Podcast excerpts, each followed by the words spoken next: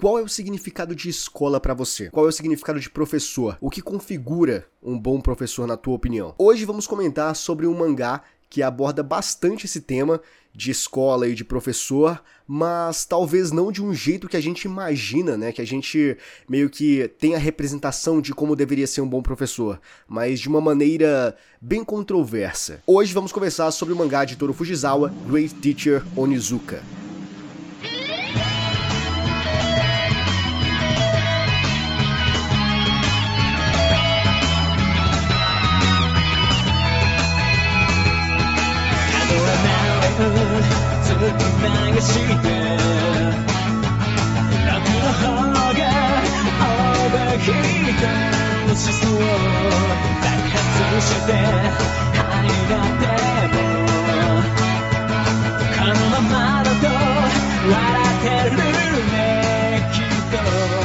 Sejam todos muito bem-vindos a mais um episódio do Depois das Duas, do podcast gravado nas madrugadas.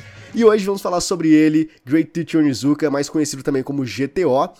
E, cara, esse mangá é, foi um mangá muito importante para mim, por um período de tempo ali mais ou menos, porque eu tenho aqui em casa cinco edições. Eu comprei cinco volumes na época. E aí eu parei de ler, parei de comprar e consequentemente eu parei de ler. Eu não lembro exatamente o porquê, mas eu sei que no período em que eu li ele foi um período muito bom, tanto pelo, pelo mangá em si, pela narrativa, essas coisas assim, mas também pelo período em que eu estava vivendo, né? E uma coisa interessante de Great Teacher Onizuka, e a gente vai falar bastante, né? Eu vou falar bastante sobre isso no decorrer desse episódio aqui, que é acerca de, de educação, né? De ensino e tudo mais, de professores, e como os professores se comportam, né, o que configura um bom professor. O foco principal vai estar no grande protagonista de GTO, que é um professor, é um cara que quer se tornar professor. Ele é completamente o oposto do que a gente imagina, né? O, o que deveria ser um professor tanto na ética quanto no seu comportamento, no, no, nas suas uh, maneiras, nos seus métodos de ensino, enfim, é bem legal tudo isso, mas eu acho que assim, Grit Onizuka é um mangá muito bom, muito legal mesmo, que eu acho que todo mundo deveria ler esse mangá, porque é bem interessante. Uh, principalmente quem, quem é da área da educação, sabe? Eu acho que, que deveria ler ele. Uh, teria ali um. Porque o, o, autor ele faz uma, uma delineação bem interessante, né? Entre ser um professor correto, um professor que segue a risca a, a, as leis e faz tudo certinho ao pé da letra, e um cara que extrapola tudo e segue a vida como acha que deve seguir e aí tem aquela, aquela nuance, né? O, o, contraste de quem tá certo e quem tá errado. E às vezes a gente se deparar que seguir a regra o tempo todo e, e fazer o, o, que é, como é que eu posso dizer, um, um, paradigma, né? O padrão máximo de tudo, pegar um livro, pegar o que tá escrito ali e copiar no quadro e replicar, e é isso. Esse é o método de ensino e é assim que tem que ser. E às vezes você fazer uma coisa não ortodoxa, né? Que, que, que foge da caixinha e é uma coisa completamente nova, isso é o que vai cativar, isso é o que de fato vai ensinar. Então é bem interessante por esse lado, mas eu acho que assim, é, eu li, na época que eu li, que eu comecei a ler, se eu não estou equivocado, eu estava ainda na faculdade, então para mim foi, foi interessante justamente por eu estar tá meio que inserido nesse contexto da narrativa do mangá. Então esse é um ponto muito importante que, que, que, que eu saliento aqui, que é a questão de... Eu acho que o mangá, ele é mais efetivo, né? Ele tem um, ele tem um significado ainda maior quando você tá inserido na realidade do mangá. Por exemplo, talvez para um cara que que, tá, que lê, né, GTO, que vai ler GTO, já saiu da, da escola, já saiu da faculdade e, e agora tá só trabalhando, enfim, é, ainda assim pode funcionar, claro, não, não, não, estou dizendo que não vai funcionar, pode funcionar, mas eu acho que é muito mais interessante, sei lá, um adolescente ler Great Teacher Onizuka, entende? Um, um garoto que, que tá no ensino fundamental ou tá no ensino médio e pegar GTO para ler, porque eu acho que a experiência desse garoto vai ser muito mais interessante do que a do cara que só trabalha, entende? Justamente por retratar uh, muito a questão dos personagens, a questão dos alunos, porque, claro, a gente tem o arco principal, que é o arco do, do Onizuka, mas a gente tem um foco gigantesco também, né? A gente, o, o, autor ele vai delinear vários pontos muito importantes sobre os alunos. Então a gente tem vários arcos e arcos muito importantes e delicados. Eu vou comentar sobre isso mais tarde, sobre os alunos também. Então eu acho que o, o mangá ele, ele tem essa essa ação, né? Ele consegue captar mais esse tipo de público. E para mim funcionou muito bem, justamente pelo fato de, como eu comentei, né, reiterando, eu estava na faculdade na época. Então, para mim, teve um impacto bem significativo por bastante tempo. E vez ou outra ainda passa pela minha cabeça, mas eu acho que é uma coisa que vai ficar só, só no, no campo das ideias mesmo. É que eu já pensei em ser professor, sabe? Professor para crianças, né? Escola classe. E sei lá, talvez até fundamental, não sei. Quando eu comecei a ler GTO, essa ideia, é, ela meio que foi um pouco mais. teve um pouco mais de engajamento, sabe? Como é que eu posso dizer? Fomentou um pouco mais a, a ideia enquanto eu lia GTO. Porque quando você lê o mangá, você só pensa que. Por que não existem professores como Onizuka? Mas claro que na realidade é impossível existir professores, assim, fidedignos, sabe, com o Onizuka, porque é impossível. Ah, tem coisas que ele faz ali que claramente não daria certo na vida real, sabe? É uma coisa que é incompatível demais. Porém, a ideia, sabe, a, a, simples ideia de ser, um, de ser um professor inconvencional e que faz coisas diferentes e que é mais do que um professor, sabe, é um amigo e tudo mais, é interessante. Então, é, essa ideia por muito tempo bateu né, na, na, minha cabeça e, poxa, eu acho que GTO é, é, um mangá absurdo, cara, é um mangá muito bom e ele consegue equilibrar ali de uma forma majestosa o conceito de drama e de comédia e tudo isso ao mesmo tempo, sabe? Enfim, são coisas muito interessantes, tem muitos pontos legais sobre GTO e eu quero tratar sobre alguns deles aqui com vocês, tá? Mas antes de comentar, de falar de fato sobre esses pontos que eu quero uh, uh, explanar aqui, discutir com vocês algumas características técnicas aqui, tá? Uma ficha técnica bem breve do mangá. E para quem tem interesse também, né? Tem gente que gosta de saber dessas informações. E se você quer ler o mangá, né? Se você por um, por um acaso, né, despertar o interesse, ele tem 200 capítulos, e esses 200 capítulos, eles foram compilados em 25 volumes, tá? Então, como é que eu posso dizer? Ele é um mangá que não é tão longo assim, tão extenso, mas ao mesmo tempo vai requerer de você ali um pouco de tempo para leitura, né? Porque ele também não é tão curto assim, né? 25 volumes, 200 capítulos, é alguma coisinha ali. E ele foi escrito pelo Toro Fujisawa, que na minha opinião é, é um baita mangaka de comédia.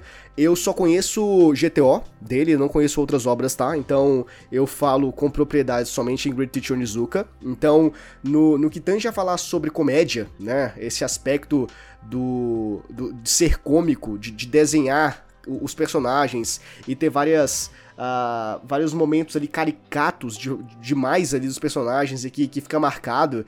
Então o Toro Fujisawa para mim é um gênio nesse quesito, tá?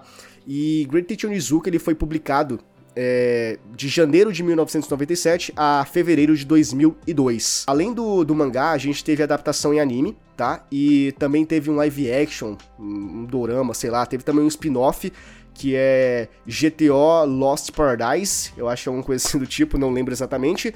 Mas enfim, é, a adaptação em anime é um ponto que eu queria comentar com vocês aqui antes de iniciar a discussão de fato sobre o que o mangá aborda. Que, primeiro, eu, eu nunca assisti o anime, no, no, eu tô falando assim, de parar para ver os episódios ali, um, dois, três, quatro, cinco, seis episódios e ficar assistindo, isso eu nunca fiz. Mas eu já vi algumas imagens, né, aleatórias pela internet e também já vi alguns cortes avulsos ali, né, pelo YouTube, enfim.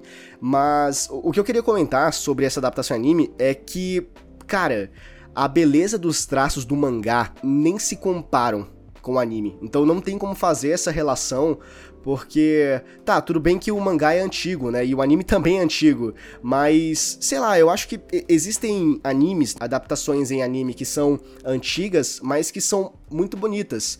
E aqui no caso de GTO, hum, poxa.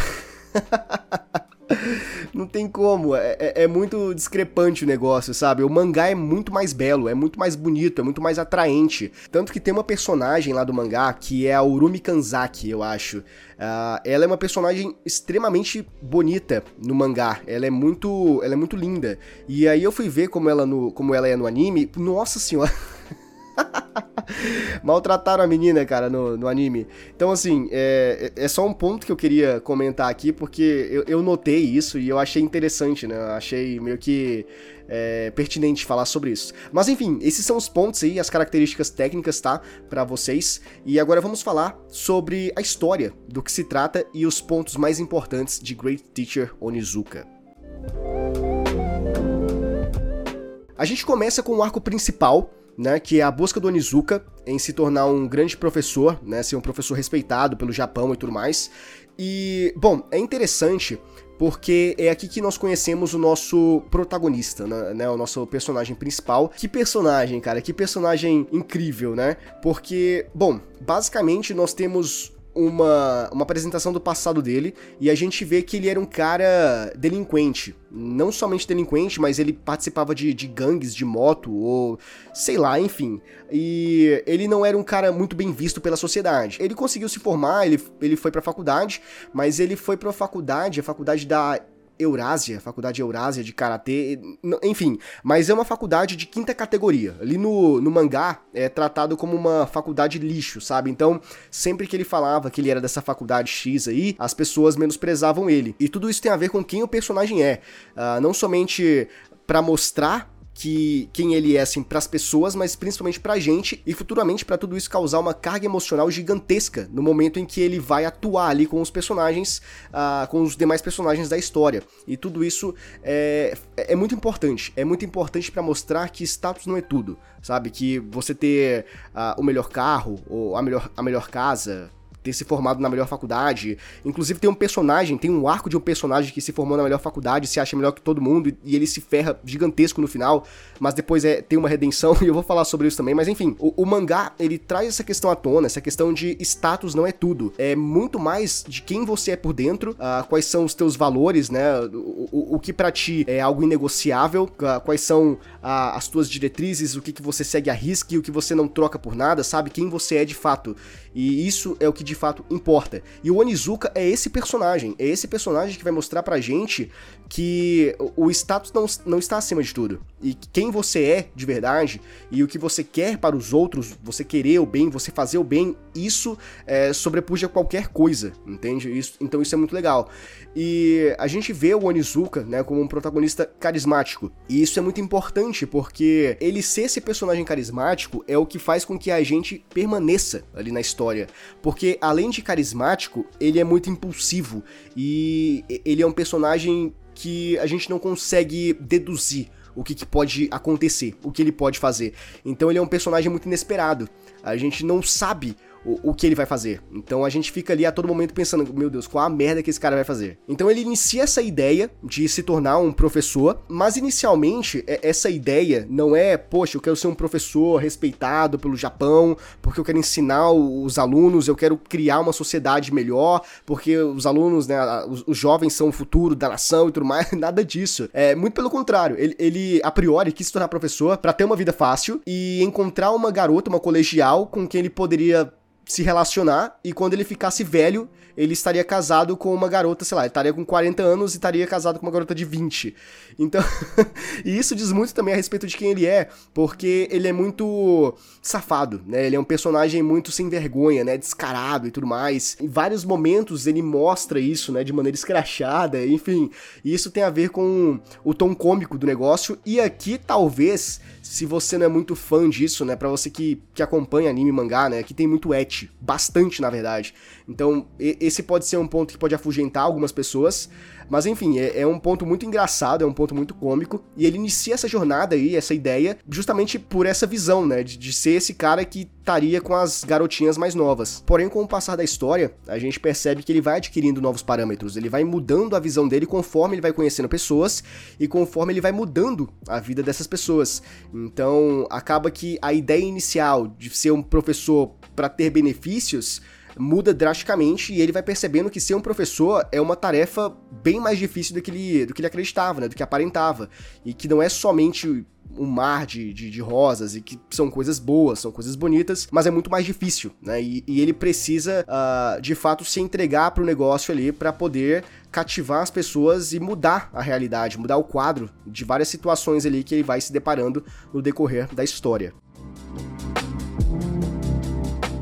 E eu acho que o ponto mais interessante, uh, se tratando do Onizuka e de como ele, ele se, se torna um professor, porque tem, tem um processo, tá? Tem um arco aí desse de, de, como o Onizuka vai se tornar um professor, tá? Então eu não vou, não vou comentar, não vou abordar isso daqui, porque, poxa, são 200 capítulos, né? 25 volumes, tem coisa pra caramba aí.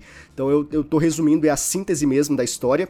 Mas, enfim, acontece bastante coisa até que ele se torna um professor, mas ele se torna um professor substituto, né? Posteriormente, ele se torna meio que um professor temporário, acontece algumas coisas ali na história, mas o que acontece basicamente, o que a gente precisa saber, é que ele meio que se torna um professor, tá? Ele consegue essa façanha aí, e é aqui que a história começa a mostrar pra gente que o, o status não é tudo, e tem aquela, aquela, aquela balança, né? Meio que desproporcional, de a gente sempre achar que o, certo é, vai sempre tá ganhando. Mas na vida real, a gente sabe que às vezes o errado, ele ganha, né? Ele ganha do certo.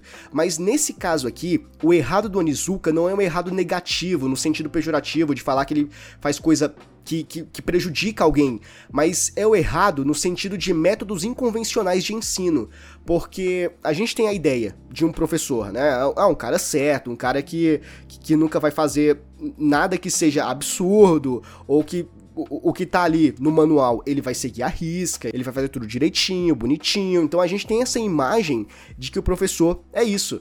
E quando nós vemos o Onizuka se tornando um professor, meu Deus. ele é um cara que faz completamente o oposto de tudo que é convencional, de tudo que é padrão, sabe? Ele quebra essa linha e apresenta uma ideia completamente extrapolada das coisas. E, tudo isso em prol do ensino, tá? Ele não foge disso, mas, poxa, ele faz isso de uma, de uma maneira muito absurda, que é, é muito legal, é muito interessante, porque tudo isso que ele faz acaba cativando todos à sua volta. Não somente os alunos, mas principalmente as pessoas que estão ao seu redor. Uh, não os professores que já estavam lá, né? Que são professores mais antiquados, né? São professores mais velhos e veem isso com maus olhos, né? Vem o Onizuka como um cara que tá corrompendo a geração. E claro, eu entendo, é, eu entendo esse lado, mas eu também vejo que o Onizuka, mais do que ser um professor, ele quer se conectar com os alunos, ele quer uh, se tornar amigos. E é interessante porque a gente também tem uma história ali acerca da classe que ele dá aula, que é a classe 2-4, A4, cara, eu não sei, agora eu esqueci. Mas enfim, é, essa classe que ele ficou designado, né, ele ficou incumbido de dar aula pra esses moleques,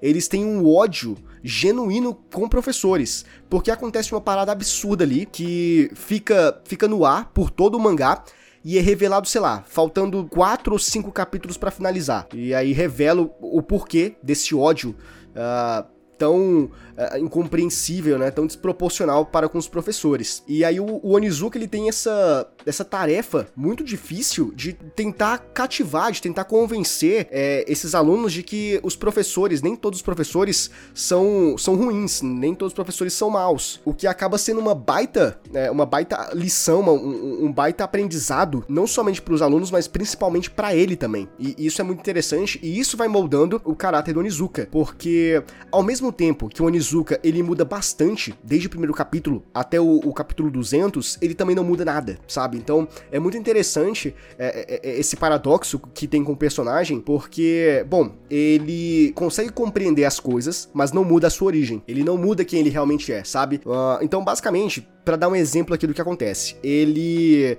uh, precisa dar uma aula sobre, sei lá, falar sobre sexo com as crianças. E aí a gente tem aquela ideia de da, dos, dos, professores passando um vídeo ou mostrando como colocar a camisinha numa banana. a gente talvez possa pensar nisso, mas o Onizuka não. O Onizuka pensa muito à frente o que ele faz. Ele leva todo mundo para um puteiro. Cara, basicamente isso, é um clube de strip, enfim.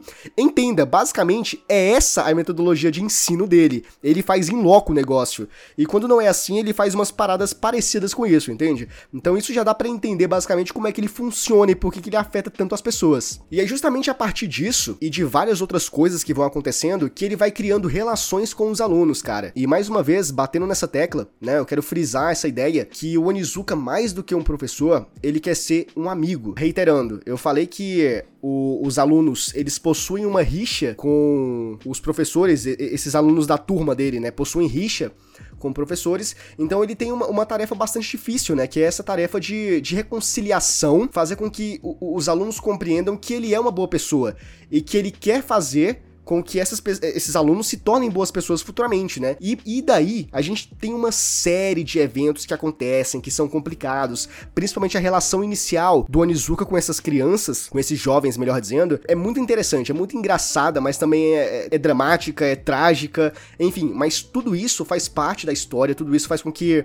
Uh, tudo isso existe ali, melhor dizendo, para fazer com que a, a relação deles futuramente funcione.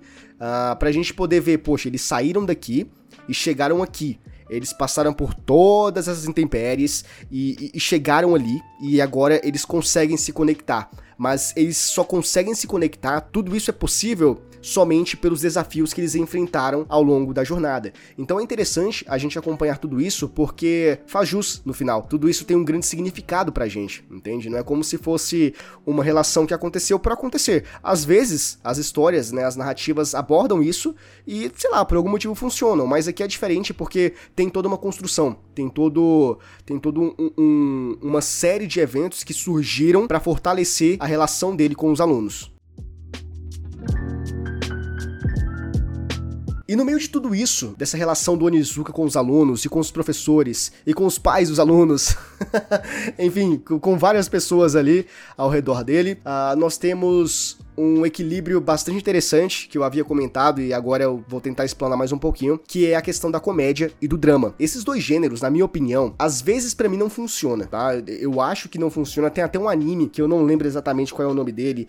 Não sei se é o Canto das Cigarras, eu acho que não é esse o nome, cara, eu não lembro. Inclusive eu até dropei ele, eu parei na metade, na verdade eu acho que eu parei no início, eu nem cheguei na metade. Isso tem bastante tempo, eu não sei se se eu assistisse novamente agora, talvez eu mudasse a minha opinião, tá? Mas é possível que sim sim, mas na época eu, eu parei, né? Eu dropei, eu larguei justamente pe pela essa ideia, né? De conciliar comédia com drama, porque para mim não fazia sentido. Então, assim, na minha opinião, são poucas as histórias que conseguem fazer essa mescla e fazer ela funcionar. Não é simplesmente fazer por fazer, porque, ok, isso pode acontecer, mas agora fazer e fazer ela funcionar, fazer dar certo, aí que é o negócio, entende? E GTO consegue fazer isso. Great Teacher Onizuka uh, trabalha de uma maneira muito majestosa, porque nós temos as várias situações cômicas, que vai desde esse momento dele ter uma ideia completamente impensável para um professor e envolvendo várias pessoas que não tem nada a ver, a, a forma como ele reage a determinadas coisas ali. Então nós temos essas várias situações que contrastam com os momentos sérios e delicados dos personagens, que são os temas que são abordados ali, né? Basicamente, nós temos vários e vários temas sociais que são uh, discorridos ali no, decorrer dos 200 capítulos de Great Teacher Onizuka, que são temas sociais como bullying, o abuso, a pressão dos colegas, solidão, problemas familiares, depressão, enfim, tem bastante coisa que é abordado ali. Esses pontos, eles são tratados como merecem, que é com delicadeza, que é com sutileza, né? Porque são temas sensíveis. Porém, ao mesmo tempo, eles têm esse contraste com a comédia, que é justamente como o Onizuka trata essas situações. Porque basicamente o que acontece, para entender um pouquinho, né, de como o Onizuka trabalha isso e como é essa questão da comédia com drama. A gente tem ali a, a Miyabi, eu acredito. Tem outros personagens, tem o primeiro personagem ali que eu acho que é o primeiro grande caso do Onizuka, mas eu esqueci o nome dele, mas eu acho que acontece com a Miyabi também. A Miyabi é uma garota que ela passa por uns momentos ali que, que, que tá relacionado com essa questão do bullying, pressão dos colegas, abuso, solidão, e eu acho que o dela é problema familiar, é, é o que ela passa, e ela sobe em cima da, do, do prédio lá da escola e ela vai pular, entende? E ela poxa, ameaça que vai pular e não quer mais saber porque ela não aguenta mais, os pais não, não prestam e não sei o que. E o que o Onizuka faz? Ao mesmo tempo que as pessoas estão ali ao redor falando para ela não pular e todo mundo desesperado, o Onizuka simplesmente aparece lá e manda ela pular. Porque, poxa, se tu quer tanto pular, por que, que você não pula? É só pular, entende? E, e tudo isso não é exatamente o que ele quer, porque os objetivos dele estão escondidos, né? Porque é um pano de fundo. Ao invés dele ter o método convencional de chegar e conversar e dissuadir a pessoa, ele nunca faz isso. Ele nunca vai fazer o que a gente espera. Ele sempre cria uma situação, sabe, completamente nada a ver, mas no final ele entrega a mensagem. Ele, ele entrega o, o, que, o que precisava ser dito, entende? Então tudo isso era meio que para dizer para ela que ela é importante, que ela não pode desistir, que pular do prédio, ter essas ideias, não vai resolver os problemas, vai resolver talvez os problemas dela, porque ela vai partir, mas os problemas vão continuar para as pessoas que vão ficar aqui. Então, isso é uma é uma é, é meio que desistência. Ela tá desistindo, ela não tá encarando os problemas de frente, ela precisa encarar. E para isso ela precisa se manter, né, continuar se mantendo viva. E, então, basicamente é isso que acontece, cara. A gente tem outra situação ali do do Onizuka com a Miyabi também, que a Miyabi tá com esses problemas familiares e ela acha que os pais não ligam para ela. E o que, que o Onizuka vai fazer? Ele finge que vai sequestrar a Miyabi. e aí, cara, o governo entra, a, a, o FBI entra, o primeiro-ministro aparece também, e aí dá uma grande merda, cara, com todo esse caso aí. Mas no final, ele consegue, né, fazer com que a família se reate, né? Tanto a Miyabi quanto os pais da Miyabi. Todo mundo tem uma grande reconciliação ali eles voltam a ser uma grande família. C claro, tem toda uma problemática, todo um negócio que poderia ter sido evitado, mas se não fosse assim, não seria o Onizuka. Mas é essa questão que eu tô querendo trazer para vocês, de, de mostrar, de demonstrar como funciona esses gêneros, né, a mesclagem deles, da comédia e do drama, porque nós temos sim esses temas sociais, né, que são delicados, trabalhados de forma sensível, mas ao mesmo tempo uh, é impossível ser tão delicado, né, ser tão sensato como o Onizuka, porque não é a natureza dele, mas ao mesmo tempo ele consegue resolver os problemas da sua maneira maneira, mas consegue.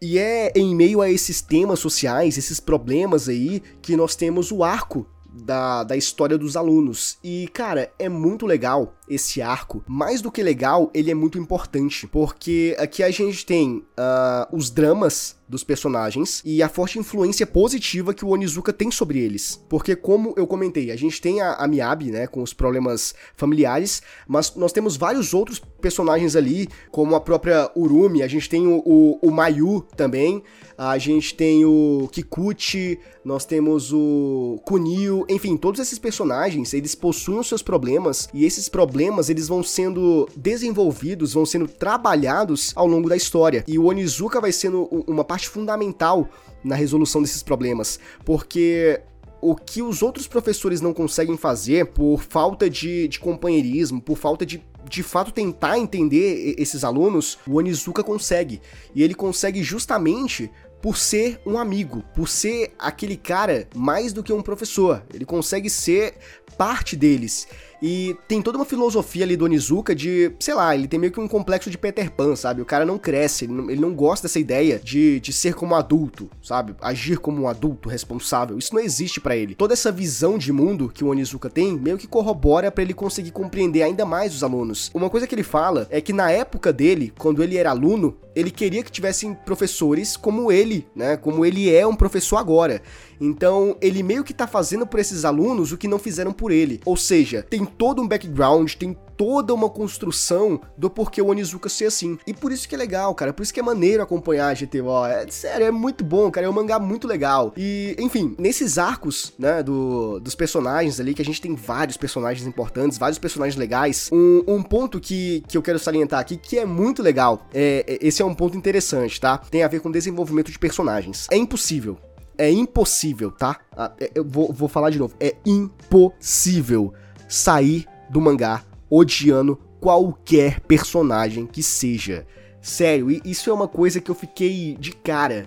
Que, por exemplo, quando a gente lê qualquer história, né, seja um livro, um mangá, ou a gente vê um filme, uma série, um anime, enfim, a gente geralmente ali, tá? Não é sempre, tá? Mas geralmente a gente sempre sai odiando algum personagem. Nem que seja somente um, sabe? O grande vilão ali da história. Mas aqui em, em GTO, nós não temos um grande antagonista central, porque se fosse para dizer qual é o vilão, né? O grande vilão de GTO somos nós mesmos. É, é, a nossa mente, é o nosso ego, a nossa vaidade, é tudo aquilo que nos afasta de ser boas pessoas. Esse é o grande vilão de GTO. Isso é interessante para um caramba, cara. Isso é muito legal. Então, em suma, é impossível. Não tem como sair de GTO odiando um personagem ali, qualquer, qualquer que seja ele. A gente pode até começar odiando, mas terminar é impossível.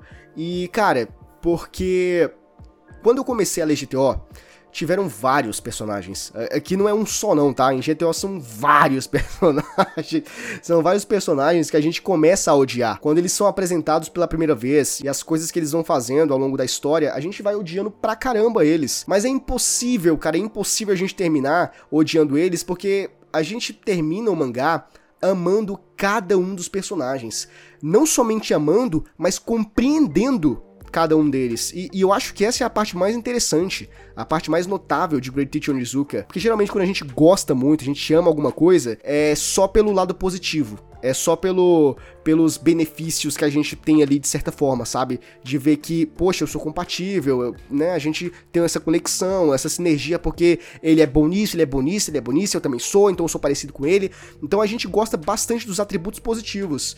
Mas aqui em, em GTO, quando a gente passa a gostar de um personagem que outrora nós odiávamos, é porque a gente descobriu o lado negativo dele e passou a compreender. Então, ou seja, a gente passa a gostar do personagem também pelo que ele tem de negativo. E isso é muito legal. Porque é difícil fazer isso, mas é legal, porque a gente entende o que motivou o personagem a ser como ele era. Por que, que é impossível?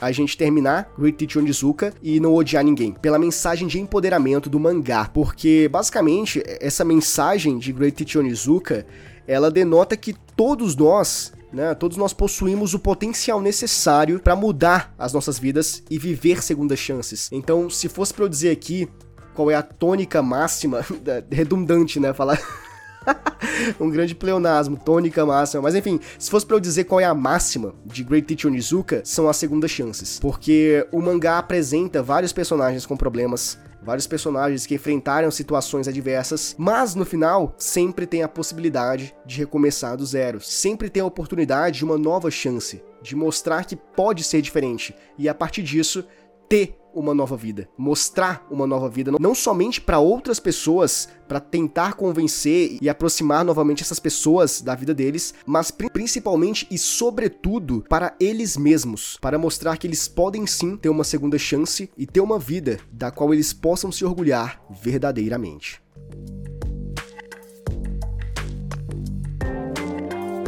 E chegamos ao final deste episódio um episódio incrível falando sobre este mangá incrível. E se tu chegou até aqui é porque provavelmente tu gostou, não é verdade? Se você quiser entrar em contato comigo, me falar o que está bom eu posso manter, ou o que está ruim eu posso melhorar, ou mesmo fazer uma sugestão de pauta, você pode. Aqui na descrição tem um e-mail, tá bom? E também tem um Instagram do Depois das Duas. Sinta-se à vontade para entrar em contato comigo pelo melhor meio que for para ti, ok? E este foi o Depois das Duas, do podcast gravado nas madrugadas, desta vez comentando sobre o mangá de Toru Fujisawa, Great Teacher Onizuka. Eu espero que você tenha gostado. A gente se vê no próximo episódio. Abraço!